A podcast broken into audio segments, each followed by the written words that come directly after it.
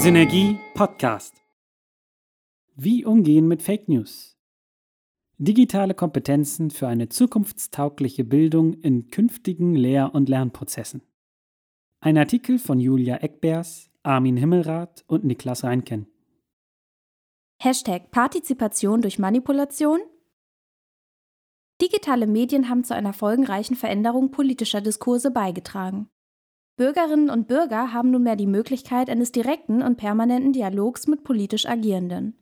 Diese wiederum haben soziale Netzwerke als wirkungsvolle Kommunikationsform für sich entdeckt. Damit haben sich auch die politischen Partizipationsmöglichkeiten verändert. Neben den konventionellen Partizipationsformen erfahren die Bürgerinnen und Bürger nach der Erweiterung in den 1960er Jahren durch nicht institutionalisierte Formen heute eine weitere Form der politischen Teilhabe durch digitale Medien. Eine Folge der Personalisierung von politischer Kommunikation und der Anonymität im Netz sind Phänomene wie Hate Speech und Fake News. Diese sind ein beliebtes Instrument zur Meinungsmanipulation geworden.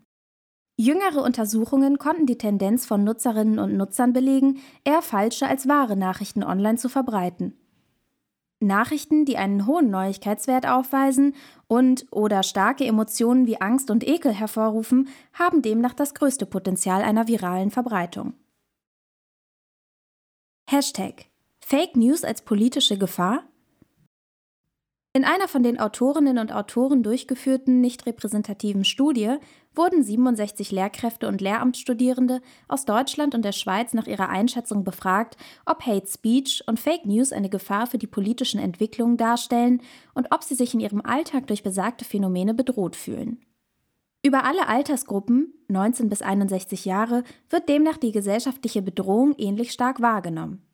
Mittelstarker Effekt RS gleich minus 0,321 bei einer Signifikanz von P gleich 0,023.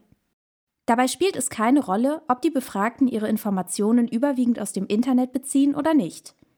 Kein signifikanter Zusammenhang, p gleich 0,398. Allerdings hängt das Gefühl der persönlichen Bedrohung mittelstark vom Alter ab. Mittelstarker Effekt, RS gleich 0,328, bei einer Signifikanz von p gleich 0,008.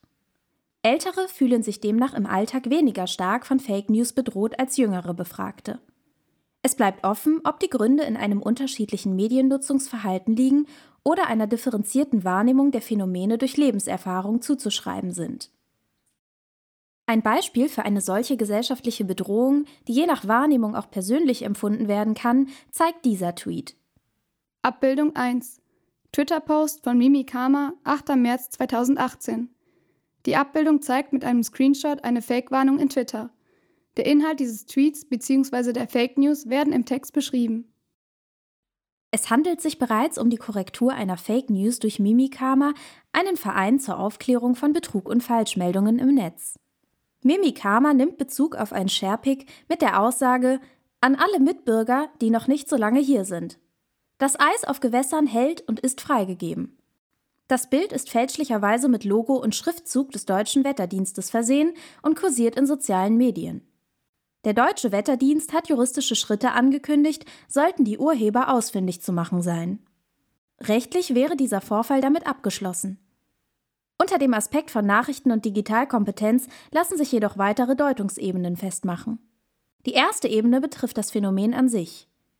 Wie ist es für die einzelne Userin bzw. den einzelnen User überhaupt möglich, Fake News zu erkennen, die derartig echt erscheinen? An dieser Stelle greifen zunächst klassische Interpretationsregeln, um einen Text um ein Bild zu erschließen. Wer verfasst welche Inhalte aus welchen Gründen? Darüber hinaus gibt es im digitalen Raum weitere Aspekte, die Berücksichtigung finden müssen. Abbildung 2. Checkliste Fake News in Form einer Tabelle. Zeile 1. Wer? Spalte 1. Fragen für die Bewertung von Informationen. Wer ist der Autor? Spalte 2. Weiterführende Hinweise und Beispiele. Suchmaschinen nutzen für weitere Informationen. Impressum. Wie wird die Seite gegebenenfalls finanziert? Stehen politische Positionen dahinter? Zeile 2. Wie? Spalte 1. Fragen für die Bewertung von Informationen. Welches Format hat die Nachricht? Wo ist die Nachricht veröffentlicht? Wie professionell ist die Nachricht verfasst? Spalte 2. Weiterführende Hinweise und Beispiele. Persönliche Meinungen, zum Beispiel Ich habe gehört, dass. Werbung. Öffnen sich eigenständig Fenster im Hintergrund? Endet die Nachricht mit einem Cliffhanger? Beispiel Du wirst nicht glauben, welche Geschichte sich hinter dem Bild verbirgt. Bilder. Gibt es eine aussagekräftige Bildunterschrift? Kann die Aussage auf anderen Seiten bestätigt werden? Werden beispielsweise schockierende Bilder eingesetzt, um Emotionen hervorzurufen, die eine sachliche Berichterstattung verhindern? Zeile 3. Warum? Spalte 1. Fragen für die Bewertung von Informationen. Wer ist Zielgruppe der Nachricht? Wie ist der Schreibstil, die Sprache? Sind die Quellen der Nachricht bekannt? Spalte 2. Weiterführende Hinweise und Beispiele. Werden bestimmte Personenkreise ein- bzw. ausgeschlossen? Verallgemeinerungen? Vorurteile bestimmten Personengruppen gegenüber? Zum Beispiel, alle Flüchtlinge sind. Sachliche Sprache? Verwendung von Großbuchstaben, um Inhalte hervorzuheben? Zum Beispiel, OMG, du wirst nicht glauben, was dann passierte. Sachlich informative Nachricht oder populistisch reißerisch? Zum Beispiel, eine Studie besagt. belegbar? Die zweite Deutungsebene ist die Verbreitung von Falschnachrichten. Fake News zu Propagandazwecken sind als Phänomen nicht neu, sondern existieren bereits seit Jahrhunderten. Neu ist die Geschwindigkeit, die Masse und die Effizienz, mit der Fake News und Hate Speech die gesellschaftliche Debatte on- und offline durchdringen. Eine daraus abzuleitende Kompetenzförderung im kritischen Umgang ist gleichermaßen für heranwachsende wie erwachsene Nutzerinnen und Nutzer bedeutsam. Unzureichend ist die Annahme, dass die oftmals als Digital Natives bezeichneten jüngeren Menschen per se eine hinreichende digitale Reflexionsfähigkeit besäßen.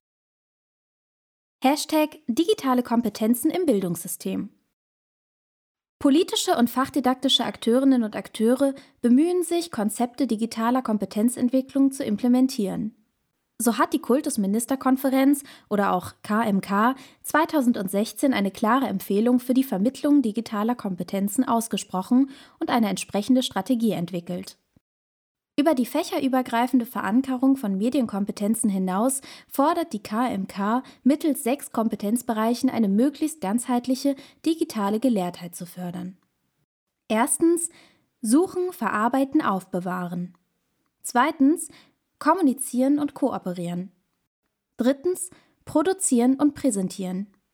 Viertens Schützen und sicher agieren. Fünftens Problemlösen und Handeln. Sechstens Analysieren und Reflektieren. Diese sind in ihrer Ausprägung analog zu den Kompetenzen Lesen und Schreiben zu verstehen und sollen durch fachspezifische Inhalte ergänzt werden. Eine kontroverse Beurteilung dieser Ambitionen fand bei den von uns befragten Lehrkräften statt. Nur knapp die Hälfte, 43,8 Prozent, Mehrfachantworten möglich, spricht sich für eine fächerübergreifende digitale Bildung aus. 70,3 Prozent sehen für digitale Kompetenzen die Medienkunde in der Pflicht und 42,2 Prozent befürworten eine Bündelung ausgewählter Fächer, insbesondere Politik, Sozialwissenschaften und Deutsch. Diese Beurteilung überrascht, da sich die Befragten andererseits für eine generelle Aufnahme digitaler Kompetenzen in das Lehramtsstudium aussprechen. Jeder dritte Befragte, 34 Prozent, plädiert für berufliche Weiterbildungen. Ein gutes Viertel, 24,3 Prozent, fordert sogar verpflichtende Aus- und Weiterbildungsinhalte. Dass diese Einschätzungen eine zeitgemäße Antwort auf den dringenden Handlungsbedarf einer fächerübergreifenden digitalen Ausbildung andeuten, zeigt ein Blick auf unsere europäischen Nachbarn. Die Niederlande punkten mit einer starken digitalen Lehrerbildung. Dänemark schafft infrastrukturelle Voraussetzungen mittels digitaler Endgeräte in der Schule. Die Schweiz stellt im Lehrplan 21 inhaltliche Verknüpfungen von Medien und Informatik in den Fachbereichslehrplänen über die gesamte Schullaufbahn her. Hashtag Ausblick Angesichts von Bewegungen und politischen Entwicklungen, die netzgestützt die demokratische Kultur Deutschlands herausfordern und gefährden, ist die breite Vermittlung digitaler Kompetenzen unabdingbar. Eine Schlüsselfunktion kommt dabei den Lehrenden in den Schulen und im Bildungssystem zu.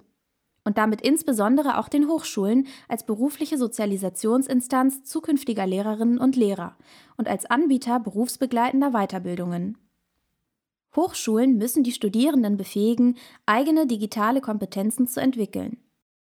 Mut zur Veränderung der Studiengänge machen hier die Aussagen der von uns befragten Lehrpersonen.